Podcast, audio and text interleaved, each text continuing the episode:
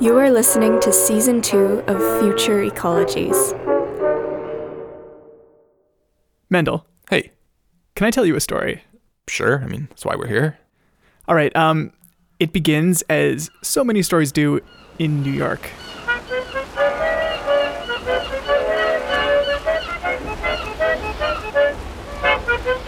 Of course. It's May the 25th, 1911, and Anton Beliskov, who's 13 years old, steps off the boat, the SS Pannonia, and onto U.S. soil. Pannonia. Pannonia. What? Okay. What is? It's, it's, it's like a interior Roman province that is now present day Bosnia, Herzegovina, Serbia. Oh, it's not just a hot sandwich. No, yeah. Um, and he's actually from Dalmatia, which is another Roman name for the, the coastal area just bordering Pannonia. Not the dogs that are in all fire stations. That is exactly where the name for those dogs comes from. Those dogs come from Dalmatia. Dalmatians. Anyway, Dalmatia, which is now known as Croatia, at the time, coastal Dalmatia, like many parts of Europe, is, is suffering economically. And things are especially bad there because Phylloxera, which is this sap sucking insect from the New World that basically destroys vineyards, had finally arrived in the area and it was decimating the local economy because grapes and wine were and are super important in Dalmatia. Hmm. So Anton arrives in New York. He's part of this wave of economic migrants from this part of the world. And as far as I can tell, he's heading west to join his older brother, Yozo, who had arrived the year before and had found work in Aberdeen, Washington, out on the Pacific Northwest. Now, Aberdeen was, by all accounts at the time, a charming town full of gambling establishments and houses of ill repute, earning it the nickname the Hellhole of the Pacific. Woof. Today, Aberdeen is probably best known as Kurt Cobain's hometown. But back in 1910, in addition to being a little rough around the edges, it was also an economic boomtown. If you go there today, the signs will inform you that it is the lumber capital of the world. Yeah, I uh, I remember we passed through there actually, and I would say it probably more qualifies as the clear cut capital of the world. It's it's pretty extracted. But back in the day, it really was the lumber capital of the world. The, the climate and the topography on the south end of the Olympic Peninsula had produced these massive old growth forests, and Anton and Yozo spent the better part of a decade alongside many other recent arrivals from Europe, turning all of those trees into wages to send home. Oh, they must have sent back a lot because a lot more bust than boom these days. Yeah. So fast forward to the early 1920s. To make a long story short, Yozo and Anton have weathered the First World War out in the western woods, and they team up with their older brother, Mate, who's the third brother, and use the money that they've made in forestry, Mm, or deforestry. yeah, deforestry, uh, to buy 30 acres of agricultural land in the Central Valley of California. They're Dalmatians, after all. The Pacific Northwest is too wet and cold for them, and so they set about doing what they know how to do best, which is growing grapes. 30 acres of grapes, three brothers, and a new life in America.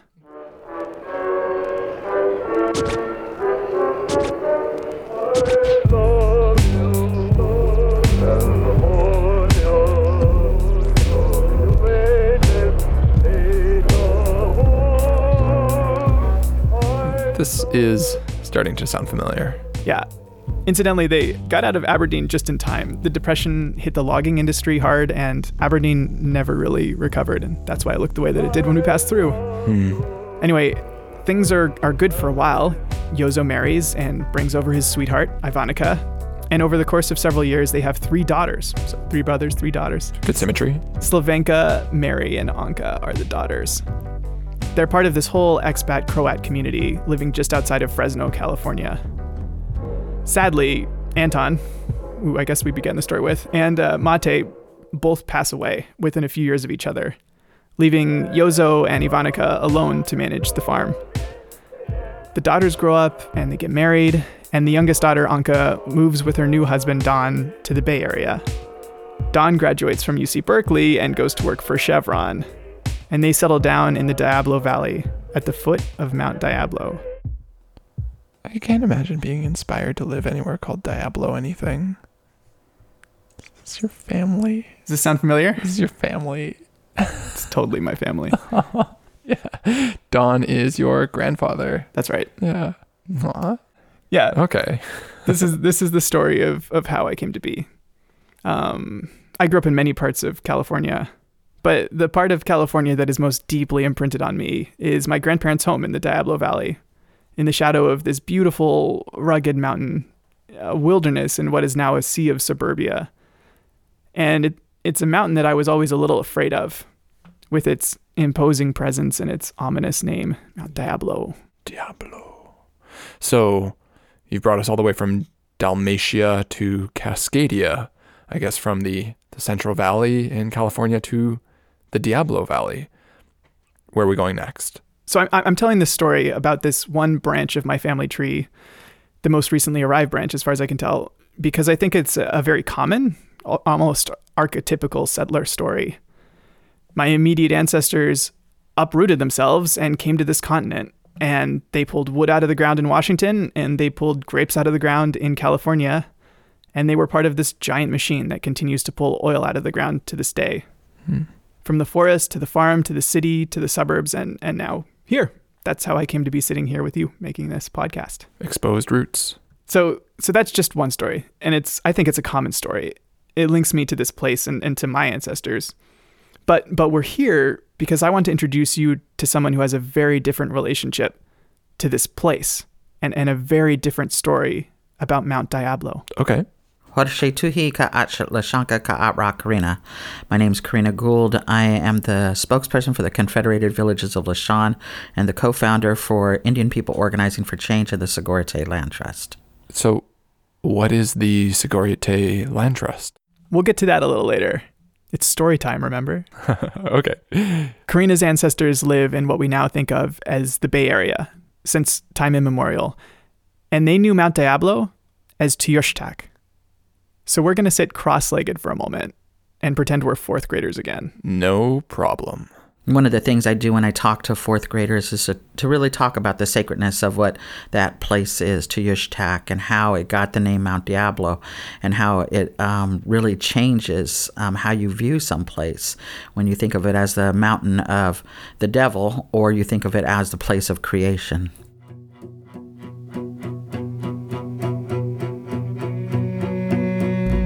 This story begins in the Mission era, when Corrina's ancestors were essentially being forced into indentured servitude in the Spanish missions. So we have to understand that many times uh, when people were um, here in our territory, the Spanish missions, missionaries, and the Spanish military, they were often chasing our ancestors um, when they decided that the missionary system wasn't working for them. So my ancestors were being chased somewhere in uh, Saklan area. So that's the Contra Costa area and um, they got to the bottom of what is now called Mount Diablo, and they lost my ancestors. So there was all kinds of thick brush, and there was no way for them to get through it. And so when they wrote down that they had lost the ans- my ancestors, they said there was no way that these Indians could have gotten away. So the only explanation was that there was a devil at the top of the mountain that pulled them up. And so the name Mount Diablo stuck when I explain it to uh, kids, it's like, well, you know your neighborhood really well, you know your school really well, you know your house really well, and uh, so you know kind of the ins and outs of how to get around. And so for thousands of years, my ancestors had lived there in that area, so they knew how to get around um, Mount, what is now called Mount Diablo. It sounds like Corrina's ancestors really um bedeviled those Spaniards. Forgive me. What's kind of funny is that the, the Spaniards wrote down Monte del Diablo, which probably actually meant thicket of the devil, Huh. because the word monte can refer to either a mountain or a thicket. And they were definitely in the thicket of it. Ah, your turn. So it's actually the Americans who end up buying what is now called California from Mexico, who think the Spaniards were referring to the mountain, Oh, okay. Tuyshtak, Right. And not Tuyshtak. just some thicket they were stuck in. Hence, Mount Diablo. Okay. And uh, I was one of those fourth graders back in the 90s, terrified of that devilish place. and here you are, still a fourth grader.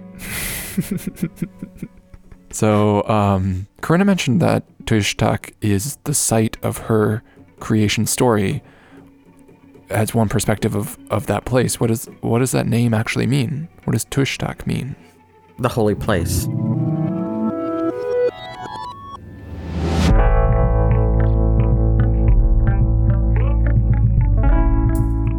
So, one fourth grader's nightmare is another fourth grader's creation story. We can stop being fourth graders now.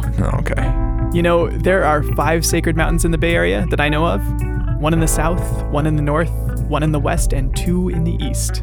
We started with Mount Umunhum in the south last season, Right, I remember. and we talked about repatriation and restoration. Now we're going to Tuyshtak in the east, and today we're going to talk about rematriation and reparations. Stick around. Broadcasting from the unceded, shared, and asserted territories of the Penelakut, Hwlitsum, and other Hul'q'umi'num' speaking peoples, this is Future Ecologies, where your hosts, Adam Huggins and Mendel Skulski, explore the shape of our world through ecology, design, and sound.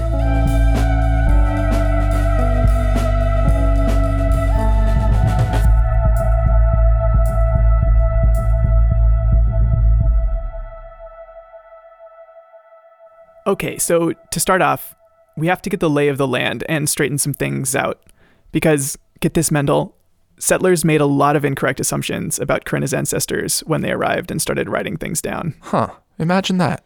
Corrina and her ancestors are part of a whole complex of villages and family groups that historically spanned the entire Bay Area, from what is now Vallejo in the north down to Soledad in the south. Collectively, they've been referred to as Ohlone peoples. So when we look at the history of um, what Ohlone is, Ohlone is a generic name. And we took on that name as a way of getting away from the word Costanoan that was given to us by the Spanish. And none of the old text does it really denote that we were eight different organizational tribes within eight different language groups. We had eight different creation stories, and our songs and our dances were different.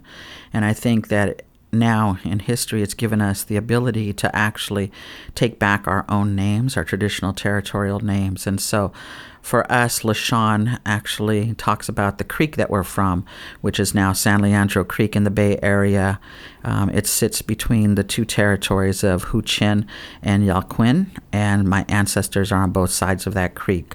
I'm um, responsible to this land, and so I've always been here. My ancestors have always been here since the beginning of time. The territory of Huichin that Corrina is describing comprises the majority of the heavily urbanized East Bay area, which includes the cities of Oakland and Berkeley and Alameda, Emeryville, Albany, and Piedmont. There's a there's a lot going on there. There's a lot of cities, yeah. Chochenyo is the traditional language of this territory, which was and is a politically complex landscape. So, in no time during history was there an overarching one tribal government. And so, today in the Chochenyo speaking language area, there are four different tribes that um, work together sometimes and not so much together other times. So Muwekma is one of those tribes. The Lisjan, Confederated Villages of Lisjan, Humarin, and Ohlone Tribe Inc. are the four tribes that are within the Chochenyo-based area. Wow, this is complicated and even coming from the Pacific Northwest. Yeah, it's it's complex, and this is just one of the eight language areas within Ohlone territory. And we're talking about the Bay Area. There are around 10 million people living in this territory now, from all over the world. There are actually more indigenous people from elsewhere in North America living here than there are Ohlone people. That that's wild. The reason that I bring all of this up is that if, if you ask most people living in the Bay Area, they have no idea whose traditional territory they're living in. And, hmm. it, and if they're familiar with the Ohlone at all, they're probably not familiar with the different language groups and, and tribal organizations and territory names. And, and that's due in part to the fact that not a single one of the many modern Ohlone tribes is federally recognized. Wait, so I'm Canadian. What what does that mean? Basically, it means that the US government acknowledges the existence of a given tribe as a nation unto itself and forms a nation to nation relationship. And this comes with a whole host of benefits and has historically been accompanied by the setting aside of reservation lands. Right. To date, there's not a single federally recognized tribe within Ohlone territory, which is a huge territory. There are no treaties governing the territory and the relationships between the Ohlone and the government. Like much of British Columbia, the Bay Area is essentially unceded territory. Hmm. How is that possible? Basically, with the stroke of a pen. So I grew up knowing that I was a Ohlone and that my ancestors had been enslaved both at Mission Dolores in San Francisco and Mission San Jose in Fremont. We are part of a group that was from the Verona Band. And then in 1928, I believe it was, the government stopped having government to government relationships with us. And then we were not recognized by the federal government anymore.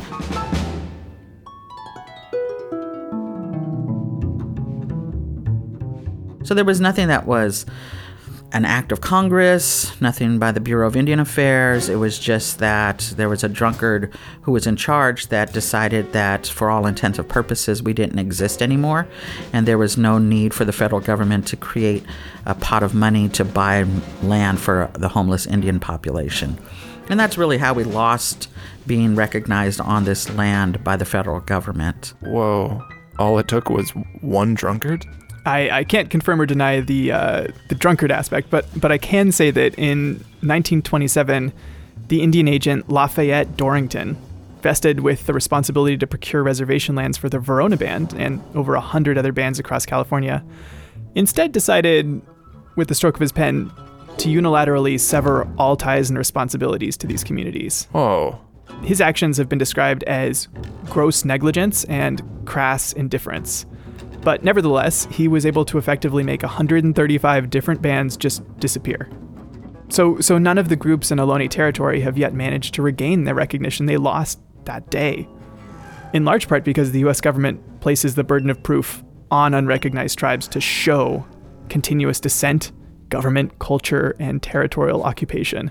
You're saying that the US government, after forcibly dislocating a tribe, disrupting their language and their culture and their government, more or less denying their existence, says to them, okay, if you want us to recognize you, then you need to show that you've consistently maintained everything that we've been actively trying to take from you for the past two centuries.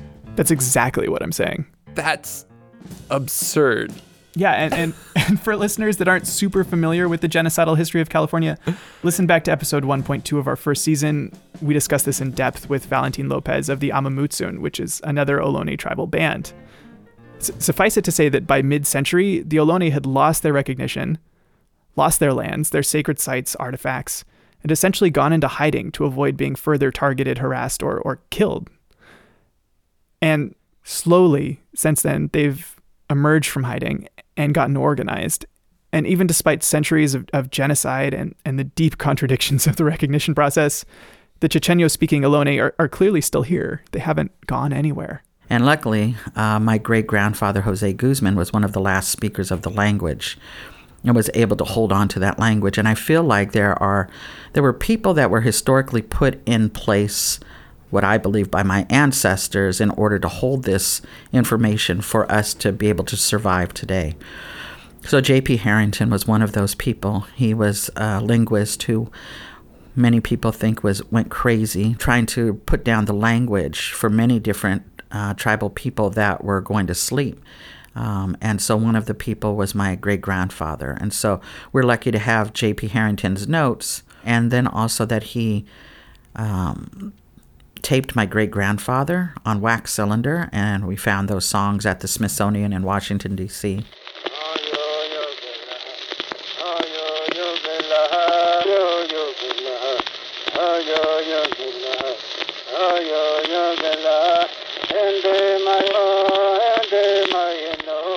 He, and along with this other guy named Nels Nelson, who I think was kind of nutty too, was an archaeologist that worked for UC Berkeley, and in 1909 knew that there was so much development happening in the Bay Area then that the sacred sites, our, our shell mounds, would disappear. And so he created a map of 425 shell mounds that ring the entire Bay Area, our ceremonial places and cemeteries, our village sites. And so it's because of the work that they did before we were born, before we were thought of, um, before my parents were born, that we were able to take this information and to recreate these places and to talk about them and to do our spiritual obligations to these places um, and to pray there.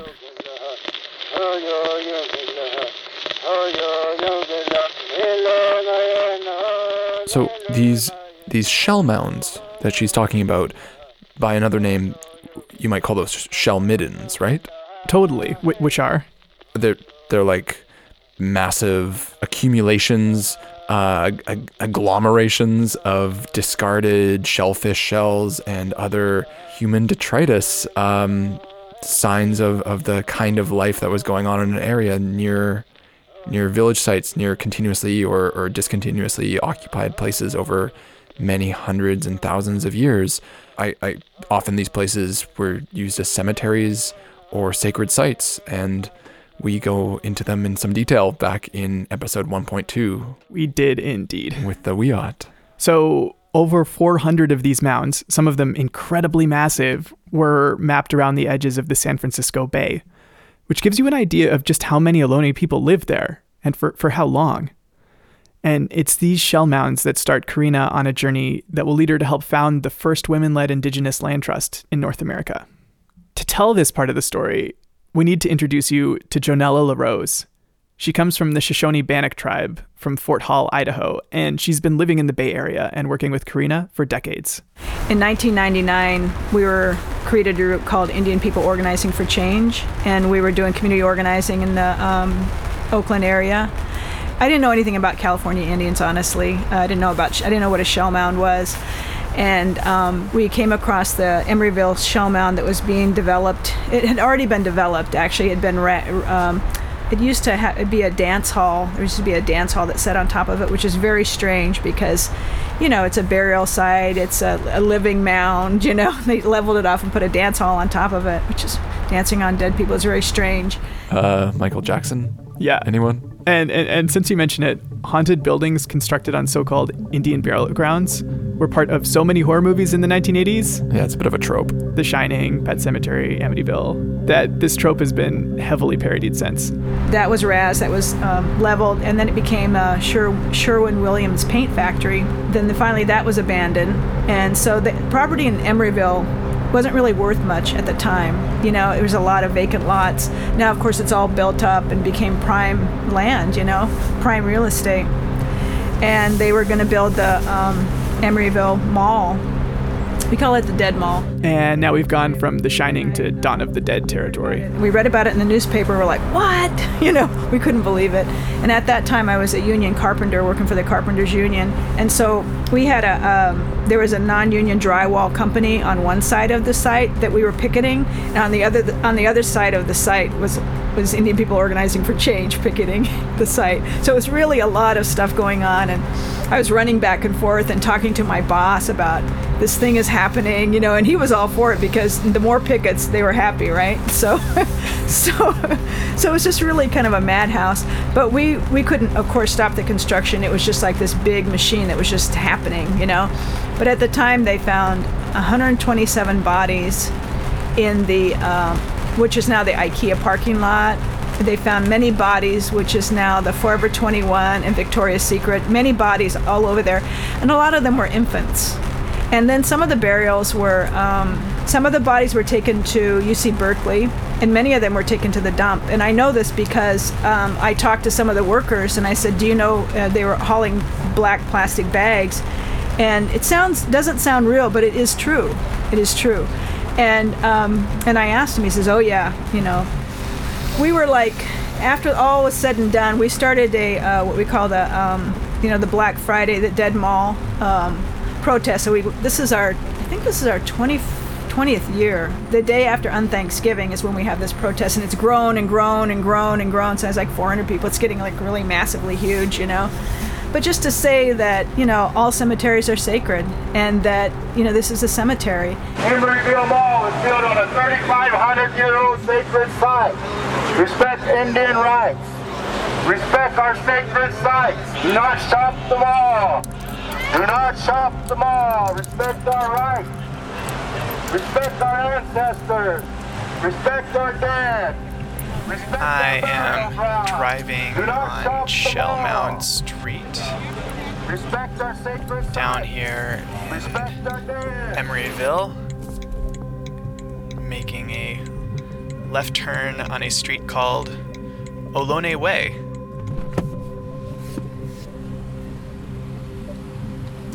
I have been to the Emeryville Mall, which is a mall right near the train tracks. Somewhat infamous because it was built right on top of one of the largest midden sites in the Bay Area. But now all that's left are overpriced shops and this kind of memorial pocket park with some tasteful plantings and plaques that talk about what used to be there.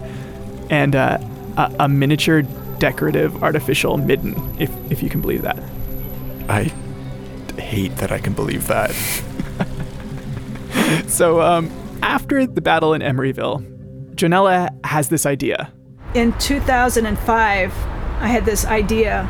I don't know how it came to me, but I had this idea. We should walk the mounds, the shell mounds, and there are 425 of them. So we walked the whole bay, which is almost 300 miles from from Vallejo across the Golden Gate Bridge and into Marin. And so we walked for uh, 19 days, and we were walking, and all of these people started to join us. And by the time we got around, it was like well, 150 people, but they came from all over the world. It was very strange. we were like, where did you guys come from? Nova Scotia, uh, Cape Verde, New Zealand, Australia, Japan. It was like wild. Like, how did you guys hear about this thing? you And we walked to many of the 425 shell mounds throughout that, and we stopped at them and we prayed and recognized our ancestors. And um, what we found were, you know, parking lots and railroad tracks and bars and schools and apartment buildings and streets. But we knew that whatever was on top was only um, a smidgen of what was laid beneath. And so we knew that our ancestors were there and we prayed there.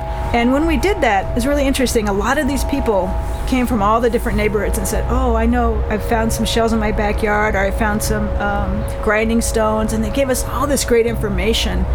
And so it was their family history also. So, so Corrina and Johnella had been visiting these places and uh, restoring them I love that word.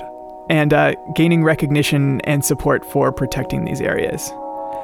And that's when the city of Vallejo decided that they wanted to build a new park on a long neglected and, and partly developed shell mound that had been an important trading and ceremonial site for Ohlone people. So on April 14th, we said, well, we're just, we all, we were sitting around at this coffee shop that we all, Mugs Coffee Shop in Vallejo. We always met there. And there was eight of us, and we are sitting around, there's four women and four men, and we, we looked at each other and we said, what are we going to do about this? You know, what are we going to do? And at the very same moment, everybody just said, we're going to take it.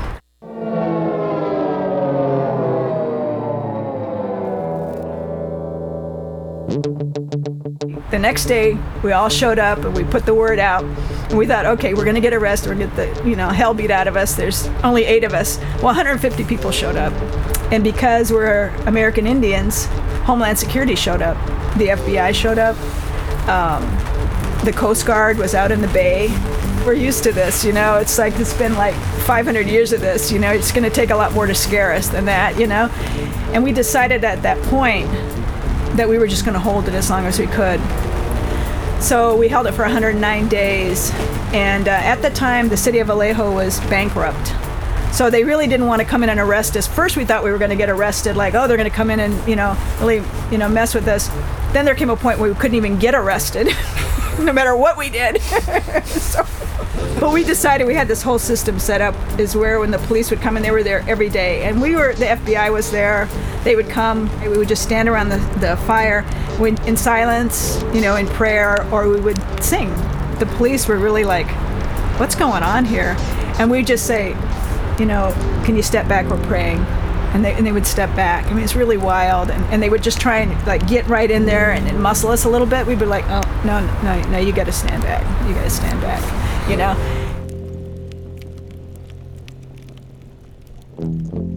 So how did it all work out? What happened? After a hundred days of the occupation, keeping the sacred fire burning, the city of Vallejo finally gives in Victory. and settles to create a cultural easement for the park, but um, not not with Johnella and Corrina and the other IPOC occupiers, Oh. Well, with with who then? with a, a federally recognized tribe Aha. called the Yocha Dehe Wintun, based out of the Central Valley. And, and this tribe didn't have such a direct connection to the place. They just happened to be the nearest federally recognized tribe. So they ended up allowing some of the development that Johnella and Corrina had been fighting. Wow. So bittersweet victory. Uh. But um, the experience of holding that sacred space for all those months coming together, and uh, coupled with the city's decision to only play ball with a federally recognized tribe, it changed things for Johnella and Corrina. Yeah, no doubt.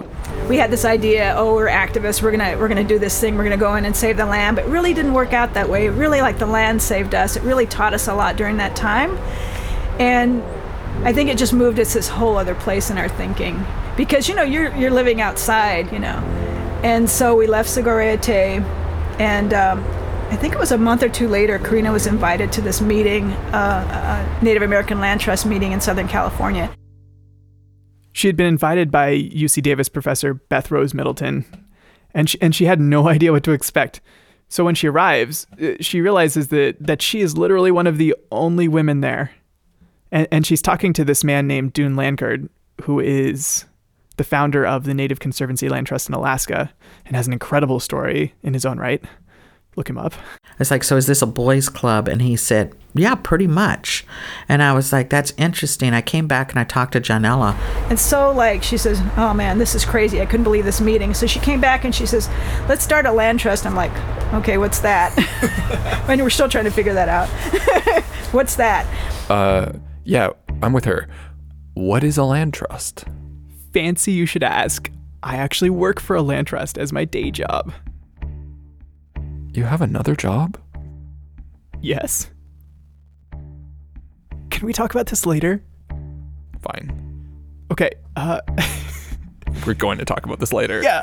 so, okay. Uh, a land trust is basically a nonprofit, a, a charitable organization that's committed to the long-term protection of the natural and or cultural heritage of land. That's from the dictionary. If Corrina and Johnella had had a land trust, when Vallejo finally gave in on Sogorea Te', they might have been able to hold that cultural easement themselves. And it wouldn't have gone to that federally recognized tribe instead. Correct.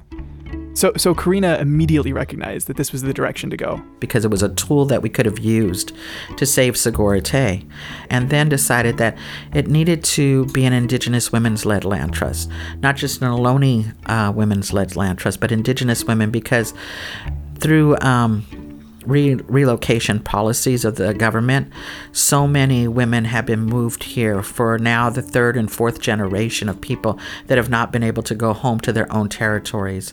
Their children and their grandchildren live here. We have relationships with all of these people. And how is it that we can create these spaces also for them to have ceremony? Um, to have foods that they traditionally had in their own homelands, um, a way for us to teach our children songs. And women are the first teachers, and we're the ones that hold the songs for the plants and for the medicines and for the waters, and that it's our responsibility. And when we look in the broader picture of men holding land, um, what has happened to the land in the world has also happened to women's bodies. And so there's this correlation of the land being raped and women's bodies being raped and us um, being tossed aside and not being able to take care of ourselves. And it's important for that medicine to come back. But also because our traditional healers have also said that this is the time now for women to stand and take their uh, rightful place in the world and to work with our brothers side by side in order to fix what we have destroyed as human beings, in order for us to survive. And so it really is about the rematriation of land. Rematriation. Rematriation. Yeah. I've I've never heard anyone use that word before, but I get it. Yeah, you won't find rematriation in the dictionary. Um, it, it it's pe- people talk about their fatherland or their motherland, but when it comes to returning land or stolen objects to people, Or even returning people to their homeland. we use the word repatriation. Latin, patria, fatherland. Corrina and Johnella and other indigenous women across what some might call Turtle Island are starting to talk about rematriation. Yeah. It's a beautiful idea, but how do you actually go about rematriating land? Well, they were about to get started, but before they could, something monumental happened and caught everybody by surprise. A protest in North Dakota continues to grow. All to prevent a pipeline from being built next to the Standing Rock Sioux Tribe's sacred land. Over 100 Native American tribes have joined the fight against the project. For months, Standing Rock advocates calling themselves water protectors have camped out around the construction site through tear gas and blizzards. What? A, okay, let me go back a little bit. When Standing Rock happened, it was a place where people could actually imagine there could be something different in this world. And so then here comes Standing Rock, right? You know, here comes Standing Rock, and and I think the walks, the Shell Mound walks, the occupation of Sogorea-Te, and then you know all of the things that happened before that that our ancestors did. You know, Alcatraz and Wounded Knee and all of those things. You know, I was brought up in that. I was brought up in the American Indian movement. So when we got to Standing Rock, I mean, it was just crazy. You know, you have your own story about Standing Rock, but it just shifts your mind in such a way that you're never the same. You're never the same. And um, when we went through the gate in Standing Rock, I went there three times. We drove through the gate. Um, they said, you know, um, oh, I think I'm gonna cry. um, they said, um, they said, welcome home, you know, and welcome to the real world. And that's what it was. It was like the real world. Standing Rock, like Idle No More before it in Canada, was the moment that indigenous movements to defend the land and assert sovereignty finally broke through to mainstream consciousness in the US, despite a near media blackout on the camp. And it got really real. More like a than the site of the protest over the construction of a pipeline.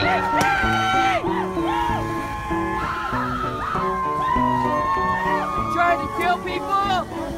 300 officers moved in with all-terrain vehicles, armored cars, and military-grade Humvees, helicopters, and at least one airplane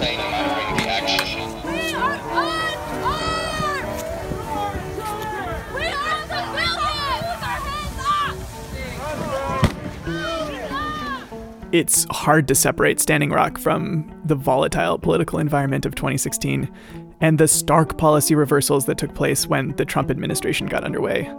One of the first executive actions they took, right, was to reverse the Obama administration's block on the Dakota Access Pipeline. Yeah. which was eventually built and is now in operation and scheduled to be doubled. Really? Yeah. A move which the Standing Rock Sioux are currently fighting. Ah. At the time, though, back there in 2017, it, it felt like a punch in the gut and a real bellwether for where we were headed. I would I would say it still does. But um, one major outcome of Standing Rock was that settlers who participated in the camp went back home and started forming relationships with the indigenous peoples whose territory they lived on, o- often for the very first time. Tons of people from the Bay Area raised money for Standing Rock and participated in the camp, which of course Corrina supported. But also to say, you're also on Ohlone land. And what are you doing to create relationships with those folks? What percentage are you going to give to the work that they're doing here already? And it made people begin to question what they were doing. And it created a lot of relationships for the Sogorea-Te Land Trust. And we already had the land trust. We already had the movie Beyond Recognition. You know, we already had that. But um, and then then here comes, comes Gavin. Hello. Okay, wait. Who is Gavin? Right. Uh, because this is a podcast, you haven't been able to see Gavin, but he's been sitting next to Johnella this entire time. And my name is Gavin Raders. I grew up in downtown Los Angeles and I've been living in the East Bay for about 18 years. And my ancestors come from Ireland, Germany, Mexico, and Lebanon. And uh, my Mexican Lebanese family moved to Los Angeles in the early 1900s. I'm I'm feeling a little left out. I'm basically the only one who hasn't divulged my ancestry on the podcast. Are you feeling an, an urge to come clean?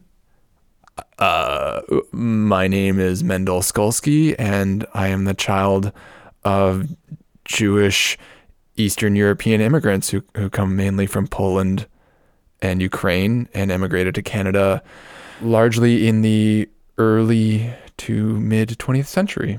Thanks for sharing. Yeah, I feel better. Gavin and his partner Haleh started the Oakland, California based Planting Justice.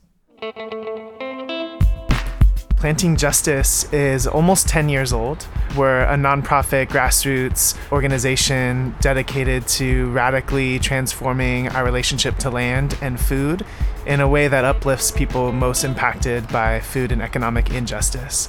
We founded the organization with an intent to create family sustaining living wage jobs for formerly incarcerated people for people coming home from prisons and jails. And so we started by building gardens, uh, backyard, front yard, edible landscapes for people across the Bay Area. We've done about 450 garden builds in the past 10 years. Um, now we're sitting here at a, at a nursery that we acquired from Mark and Karina up in Orleans, California, called Rolling River Nursery and there's about 25,000 trees on this property. It's a two acre empty lot in deep East Oakland in a community that has been systemically disinvested and over policed um, for 50 years. He forgot to mention the educational work that they do in schools and prisons and the four acre food forest farm they started in El Sobrante, which is a part of the area that literally means the leftovers in Espanol. That that's a pretty loaded name. There's a lot going on there. Yeah. Wow. Planting Justice is one of the most inspiring organizations around. And uh, full disclosure, I've put in several stints of work at their nursery, grafting fruit trees. Working there was how I found out about Sogorea Te' and where I met Johnella. Gavin and his partner, Haleh, they went to Standing Rock too. Uh, Haleh and I brought our kids to Standing Rock as well too. Um, and like Johnella said, it just changes you, you know. And, and we were we were called while we were there to go home and recognize that all land is sacred. And so we came home to the bay knowing that the land that we were working on in El Sobrante, the land that we were working on in East Oakland, that we needed to find ways to re-indigenize the, the, the land. Um, you know, and here's Diane Williams and Johnella and Corrina, these powerful uh, indigenous women in our community um, coming forward to us saying, you know, we're we're going to do this with you, and all Haleh and I had to do was say yes. We knew that we wanted to make sure that this land would stay with indigenous people and indigenous stewardship for as long as as it's here. Is it is it raining? Where are you recording this? Um, that is rain. We, we're actually in a greenhouse on the land that Gavin is talking about at the Rolling River Nursery that, that Planting Justice operates. It really is deep East Oakland. You can hear the highway that runs right by there, and they have to deal with issues that most nurseries don't experience, like high speed police chases and burning cars. Cars. Plural? Cars? Yes, yes, plural. There have been multiple burning cars at the nursery. Ugh. But uh, th- this piece of nondescript cast aside land actually borders San Leandro Creek and the historic village site of Lisjan. This area, like just beyond those apartment buildings, is uh, used to be called San Leandro Creek, but now it's called Lisjan Creek. And so planning Justice borders um, the Lisjan Ohlone Village and the Joaquin Ohlone Village. So it's pretty wild that we're right in this area that where it just crosses. We're right in the center of it. Yeah. So, and this is Corrina's traditional territory. So it couldn't be any wilder than that. It's just like the creation is like, okay, people, you meet and you do this thing. yeah. because it's right along Lisjan Creek. So it's on our territory for sure. It's a half a mile from where I live right now, so I can walk there. That there's this uh, piece of land that's that's being given back that had um, been a part of us um, at the, the Lisjan people since time immemorial, and that we have this opportunity to clean that creek, to work with other people that are doing creek restoration, to bring salmon and uh, rainbow trout back up there, a way for us to teach about language um, in that in that watershed, to um, bring back foods that we can uh, use and talk about with our kids, um, but to also educate the the broader um, folks that live in our territory now. I spent several months grafting fruit trees on this land and watching Johnella and Corrina come and go and work with the Ohlone youth to plant native species and prepare the ground for a ceremonial arbor. The, the idea is to create a place where Ohlone people and people from all backgrounds, indigenous or not, can pray and, and pass along traditional knowledge and, uh, and heal. In, or- in order for us to survive this future, you know, like the coming of whatever's coming towards us, we have to have land, we have to have some traditions, we have to have some culture, we have to have some instructions about how to live. And so I'm not saying that I know all these things because I don't, but I think together we're really learning, you know, we're really learning how to treat each other, you know? And, um, and so when we lit the fire back there, the first um, sacred fire on free Ohlone land in 200 years. Here at the nursery. Right there. Yeah. So, um, and there was just a small group of us, and the young people from that had gone to Standing Rock and been in those battles, the one on October 27th, the one on November 20th, where everybody was water cannoned and all of that. They came and they they told the story about being there, and so you know, we lit that fire, and um, and I think that was really healing for them. I think we need to do it again. We've done it several times already, but we did it here at Planning Justice, and it was just so beautiful. And so this idea that we're all learning, we're all learning at the same time, and and teaching each other, you know, about what it means and, and what the sacred is. So, Planting Justice has returned this piece of land to the Ohlone people through the Sogorea Te' Land Trust. Yeah, and and this is just the beginning. Corrina and Johnella and their allies and accomplices are eyeing small pieces of marginal land all across Huichin, Oakland, Right. With the aim of creating a patchwork of Ohlone held land. in our territory, it's all urbanized. And so we have to look at these little plots here and there, checkerboarded throughout the territory, that um, conveys this message uh, that this is uh, this is indigenous territory. This is land that has been retaken care of by indigenous people and stewardship in a different kind of way. So, how are they actually going to go about getting that land back? I understand that land in the Bay Area is not cheap. Well, how, how does any self respecting nation raise funds to secure land? They tax people? Precisely. Cause I'm the tax man. So, wh- what do you mean by tax? Remember our friends at the Wiyot tribe? Uh, of course. Uh, they took us on a boat to their sacred island. I'm not forgetting that anytime soon. Um, and sidebar, the city of Eureka just a couple weeks ago gave the rest of the island back to the Wiyot. So, huge celebration there. It's very good news. Very good news. And if you don't know what we're talking about, go back and check out episode 1.2, which we've said like three times this episode. Yeah. I guess they kind of are a bit of a pair. Anyway, uh, the Wiyot had come up with the idea to ask settler people for a quote unquote honor tax to help fundraise to get the original piece of land on Indian Island back. And some settler folks who were involved with Sogorea Te' Land Trust saw this and asked permission to borrow the concept. The idea is simple. If you live on stolen land and benefit from that economically, and there's a tremendous amount of money that's being made and exchanged in California, then you should give back as a small way of recognizing this. And thus was born the Shuumi land tax. The Shuumi land tax. We've never been comfortable with the word tax because it comes with this, you know, really bad connotation, but we couldn't figure out another word. But Shuumi in the Chochenyo language means a gift. And so, how can people that live in our territories now participate in being a part of this idea of putting land back into Indigenous women's stewardship? When I asked him about it, Gavin totally acknowledges that just giving land back may not work for everyone, but in the meantime, there's this other really great strategy that Sogorea Te' Land Trust has of the Shuumi land tax, um, which Haleh and I pay um, as renters in the Bay Area. Maybe you can't deed your land to the land trust, but you can recognize that you're living and gardening and taking care of your children on land that was stolen, that was unceded, um, where there was a genocide not that long ago. And so people are encouraged, and we encourage everybody to pay their land tax, and you can find that through the Sogorea Te' Land Trust website. Sogorea Te'. There we are. I'm on the website now, and there is a cool territorial map. That's really neat.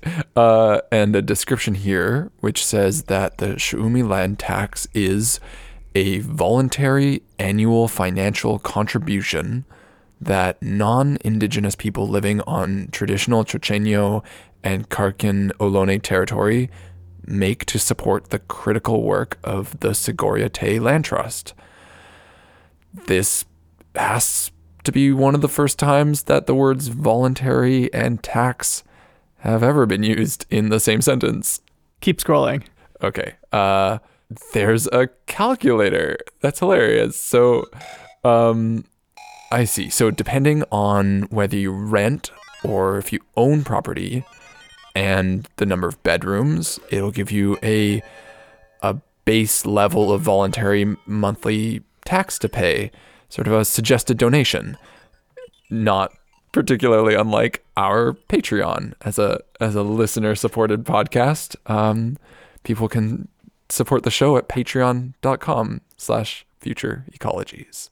Yeah, it's it's like it's like Patreon if if you leave out the history of genocide. Well, I can't speak for all Patreon campaigns. Was it a bad time to tell folks how they can support the podcast? There's never a bad time. But but if you live in the Bay Area, you should maybe consider paying the Shuumi tax first. It, it's a really neat idea. And it's the central funding mechanism for the work that Sogorea Te' does. I, I I think that the the word tax it still sounds off, right? Like it still has those negative connotations.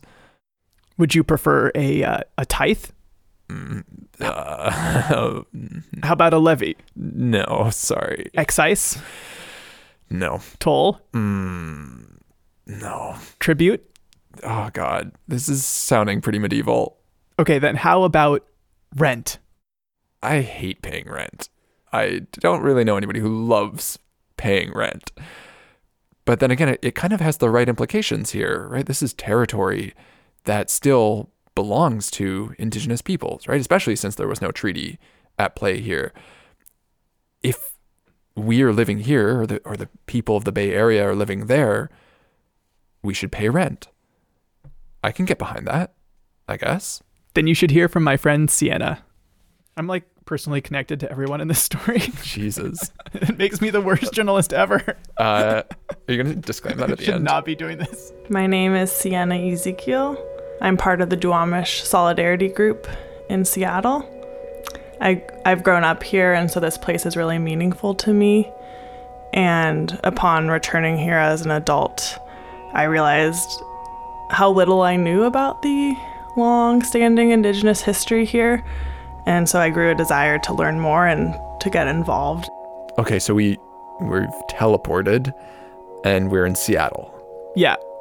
And, and much of the area of present day Seattle falls within the traditional territory of the Duwamish tribe. Although Chief Seattle of the Duwamish signed a treaty in 1855 with the federal government, guaranteeing reservation land and fishing rights, the government, Oh, I sense a spoiler. did not honor its promises. And the Duwamish, like the Ohlone today, lack reservation land and federal recognition. And like the Ohlone, the Duwamish have been in fruitless court proceedings with the federal government over the issue of recognition for longer than either you or I have been alive, and have been denied multiple times. To me, it seems like the land was seen as so valuable that the Duwamish were not given the reservation or, you know, their piece of land that they were entitled to through the treaty that their chief signed. So I, I actually researched this, and uh, it's a it's a pattern that holds pretty steady up and down the west coast of the U.S. when it comes to tribes in urban areas. The Duwamish of Seattle, Washington, the Chinook of Portland, Oregon, the Ohlone of the Bay Area, and the Tongva of Los Angeles all remain unrecognized and largely disenfranchised. The San Diego area, with multiple federally recognized tribes, seems to be an exception, at least in this respect. I see the pattern though, right? Like it, it all comes down to the high value of land around major cities and, and when push comes to shove, recognizing these tribes would potentially be a very expensive proposition, right? The land is is just too valuable to give up. Which is exactly why normal people living in cities like Sienna are working with the tribes to help in any way that they can. The Duwamish Solidarity Group was basically just playing a supportive role, And then one of the members of the group spontaneously had the idea for a monthly rent that people could pay to the Duwamish. So this is independent of the Shuumi land tax. Yeah. And and that's how real rent Duwamish was born. I guess this idea is just in the air, waiting to be snatched out and put into practice. We want to see this spread, yes. Which is why it's called Real Rent Duwamish, because if other people want to use Real Rent, the name or the concept, or evolve it in any way, we would be thrilled to see that. I think there's so much potential for this to spread. There's so many unrecognized tribes and tribes who are recognized who are under resourced. Since it started back in 2017, around the time I started working on this episode, almost three and a half thousand people have signed up to be monthly renters. That that's a ton of people. That's most people pay their taxes because they don't really want to go to jail, and most people pay their rent because they don't want to be evicted.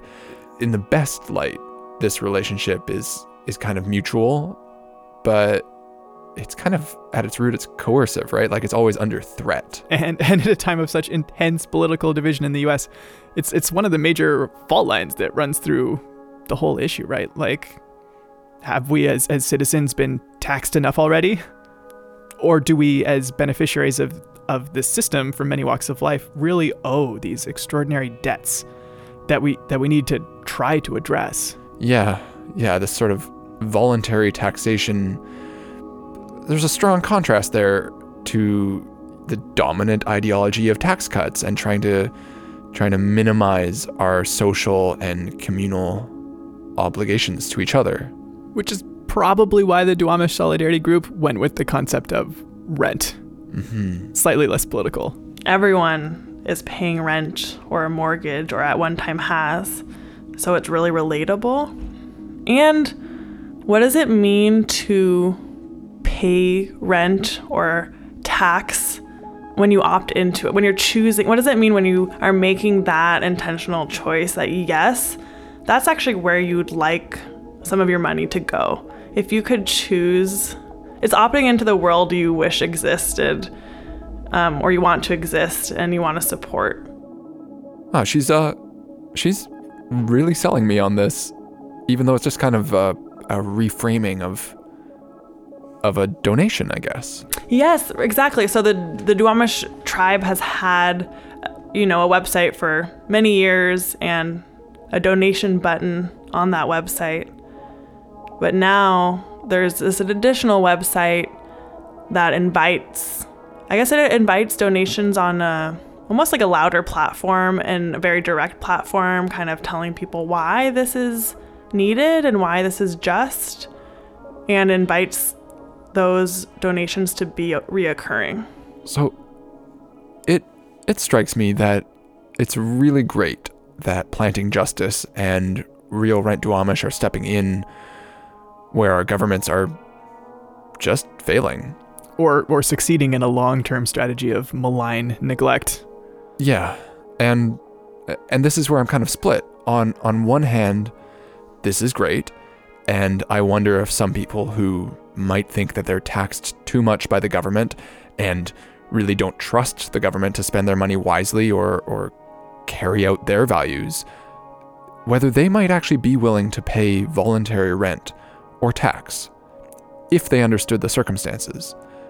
At the same time, I I feel like there just won't be meaningful justice for these tribes or, or really for other disenfranchised groups until our government, our our formal institutions make real apologies and then actual restitution or or reparations or rematriations.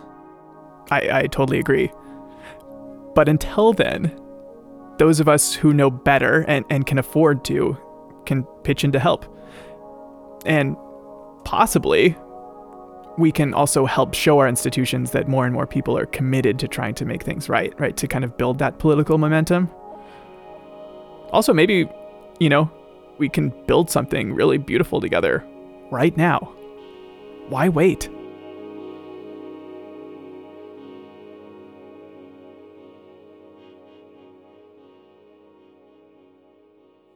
Speaking of what's possible, Sogorea Te's latest initiative has been to save the West Berkeley shell mound, one of those 425 shell mounds, which is currently paved over by a parking lot. They, alongside with the city of Berkeley, have actually been fighting developers in court for years to prevent the development of this particular piece of land. And the, the reason that they're fighting so hard for this site is that it is the oldest recorded village site in the Bay Area. This was the very first village, very first place human beings lived along the bay in the Bay Area. And so it needs to be important to everyone that now lives here. Isn't it our responsibility to save um, this, these special places that have a direct connection to the very first people that lived here along the bay? And, and as they were going to all these zoning meetings and hearings and, and court dates to fight the developers, they realized that they needed to present a vision for what they wanted to see the shell mound become. What we realized was that adults don't have really good imaginations and that adults could had been seeing this development and all this, you know, plans and it looked all sharp and it looked nice and but then we decided to create an alternative vision to put in people's minds of what else we could possibly be there. And so we sat down at the computer and created a mound that doesn't actually go into the ground, that would be covered with poppies four months out of the year, that would be bright orange, and that people can walk all the way to the top and look and see the view that my ancestors would have saw 200 years ago at that same place and to open up the space where Strawberry Creek had always run through there so that kids could actually play in a creek and actually see what it was like to set up a mini like village. So there are tule houses and an arbor there where people could actually come and dance to create a space inside of the mound that uh, you could actually sit and see and hear and feel and smell would have been like to be at a shell mound 200 years ago. To talk about not just the past, Ohlone in the past, which is mostly what people do, but to talk about the resiliency of uh, our people and how far we've come and what we're doing now. And so to sit, put that out there, that's Chris Walker's work with me to, to just imagine something different, to take that back to the city and to say, look, can you imagine this instead? Can you imagine every fourth grader in the Bay Area that has to learn about Ohlone people to actually have a designated place to go, to actually see those things and to feel it and to be a part of it?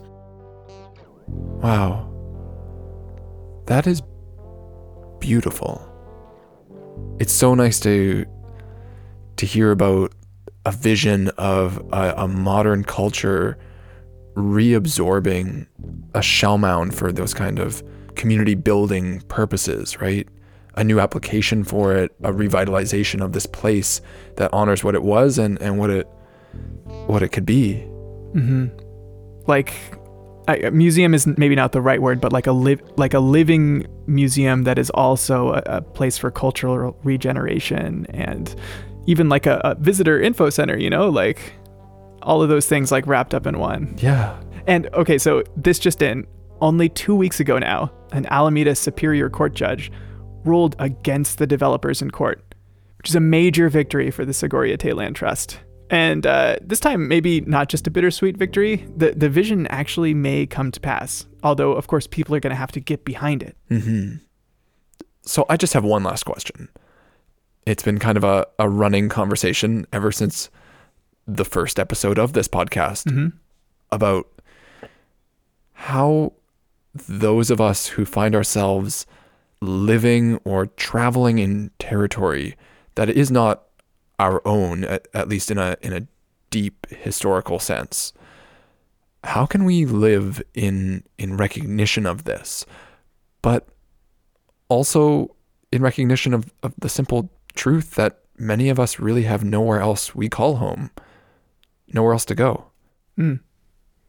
I uh, I, I talked to Corrina at length about actually this this very question be, because I had I had so I had I had brought her some roasted bay nuts as as a gift. Um, so actually, we brought you some bay nuts. Oh, thank you. Um, they're roasted and Oh, no. Yeah. I don't know. Do you like them? Yes. okay. Good. You brought some of those to me too, and they are incredible. Yeah. Every time I meet somebody from the Bay Area who I like think is on the level, I'm like, "Have you tried bay nuts?" And they're like, "Have I tried bay nuts?" yeah, it's awesome. Okay, so obviously, we're both enthusiastic about bay nuts. Nuts for bay nuts. And in my enthusiasm for gathering some of this delicious treat that I miss so much when I'm not in California, um, I had actually totally forgotten everything that we talked with C Swiss about way back in episode one about um, getting in touch with the people of the land first. So I actually I, I asked Corrina how she felt about it. People take advantage and take for granted their relationships with land anywhere they go.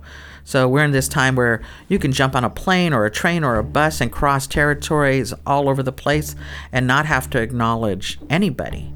You can drop into New York and never talk to the original people of that land and ask permission to be there.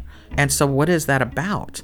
That we forget our very own roots as human beings of what is uh, good manners, right? And so, I'll talk about a couple of hundred years ago that people actually knew what those territorial boundaries were. And even if you were another Ohlone person, you know whose family or whose tribe took care of which lands. And that you would stop at the edge of that territory and you would put up a smoke fire and you would wait for someone to come and get you. And then they would bring you back to the main village and they would feast you and gift you and maybe gamble with you and then finally have the conversation about why you were there and why you wanted to go through their territory. And it may be just to have to visit, or maybe because you needed to collect medicine, or maybe because you needed to go to a village farther away and that you needed to have that permission to go through there. But it was never taken for granted that you had that permission. And that today we have this idea, you know, as individuals that we have the right to do anything we want. We were talking about Tuyshtak and how people feel like they have the right to just go to the very top of our most sacred mountain. And that even us as Ohlone people cannot go to the top of that mountain. That only our special medicine people were allowed up there during certain parts of the year in order to do the ceremonies that we needed to have done in order to bring balance to this place but people never think outside of their own individual selves to to think that they have to ask permission from anyone. And not just that we represent not only ourselves, but we represent a nation of people, not just now, but a nation of people from the past and that nation of people that's in the future. And so we're just a bridge for those folks. And so to really ask yourselves, as uh, I guess, as human beings, it's like, what right do I have to go into someone else's territories and to take food without asking permission, or to ask them if this is the place where they forage for food, because maybe it's a place that a family is taking care and stewarding. So that then it becomes a relationship. It's like, I would like to steward this land with you, and then we can share the food together. It's a different way of thinking about it. It's like, oh, I'm not just here by myself, that there's other people that could be taking food from here as well. Um, and so, really, to think about that, I think, is that we have to change our concept of how we think of things. And I think what I say is that you have to go backwards in order to go forwards right now. We have to think about what our ancestors would have done, all of our ancestors, and how we could make it better going into the future.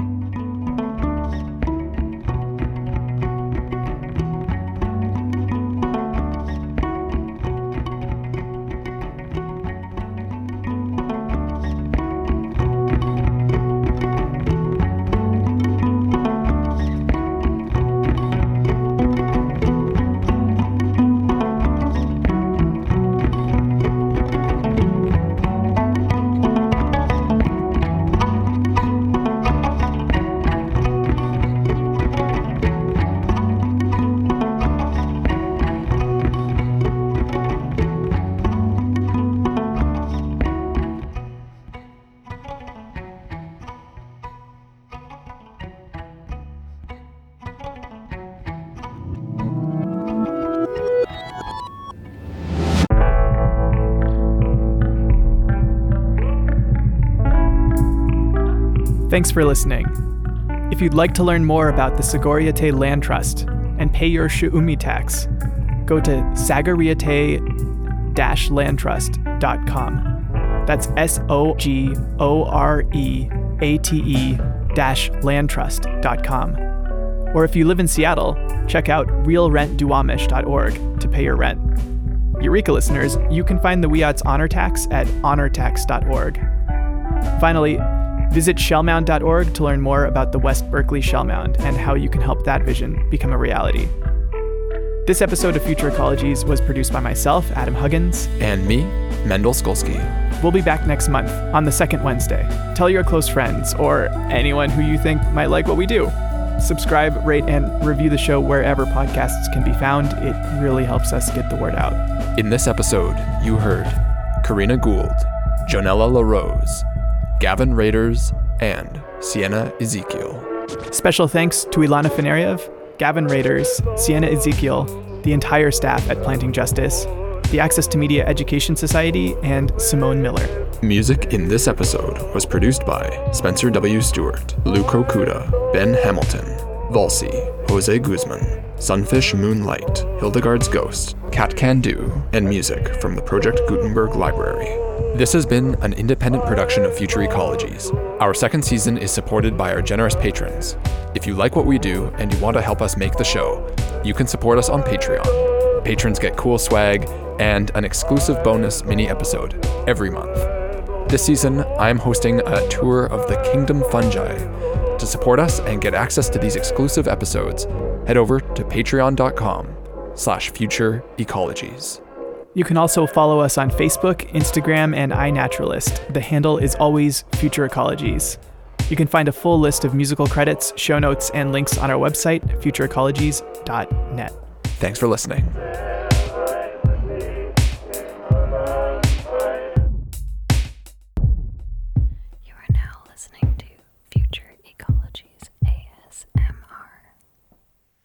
So in the in the spirit of harvesting in your territory, I have a fruit for us to eat. I'll be right back. oh, I'm so excited. We have a fruit? Yeah, I'm wondering if you recognize this.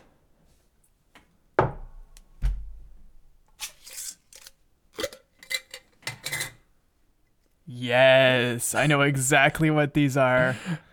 These are the fruits of the so called strawberry tree. Yes. Arbutus unedo. Yes. The Which, yeah, it's a relative of our native madrone tree, exactly. but which has been planted by landscapers literally all across the West. It yeah, it's surprisingly common on the on the streets or on the seawall as the as the case may be. But I haven't had the fruits in a while because when I first found out that they were edible, I like binged on them so hard that I never wanted to eat one ever again after that that like summertime, you know? I, I hope this isn't a traumatic experience for you. Uh no, uh they are okay, so these are the funniest little like they have a really weird Oh they my got god, a they're, little mushy they're on the way cold and mushy. Yeah, sorry. Oh my god, they're cold and mushy.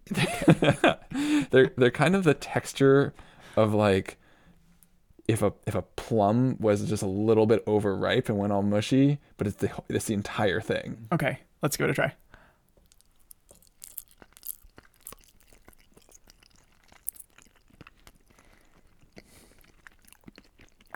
Mm. Mm-hmm. You know what? They're so much better than I remember them. they are. Well, it's, Ah. it's nice that they don't. I think I just overindulged that one time, you know? It's nice they don't have a pit. You know, it's just one big, just just pure. You can just Oh. pop the whole thing and not worry about it. Oh, they're so gooey. Yeah, these guys were maybe a little bit over. Mm. Oh, yeah, this one's a little alcoholic. Shut up and eat fruit.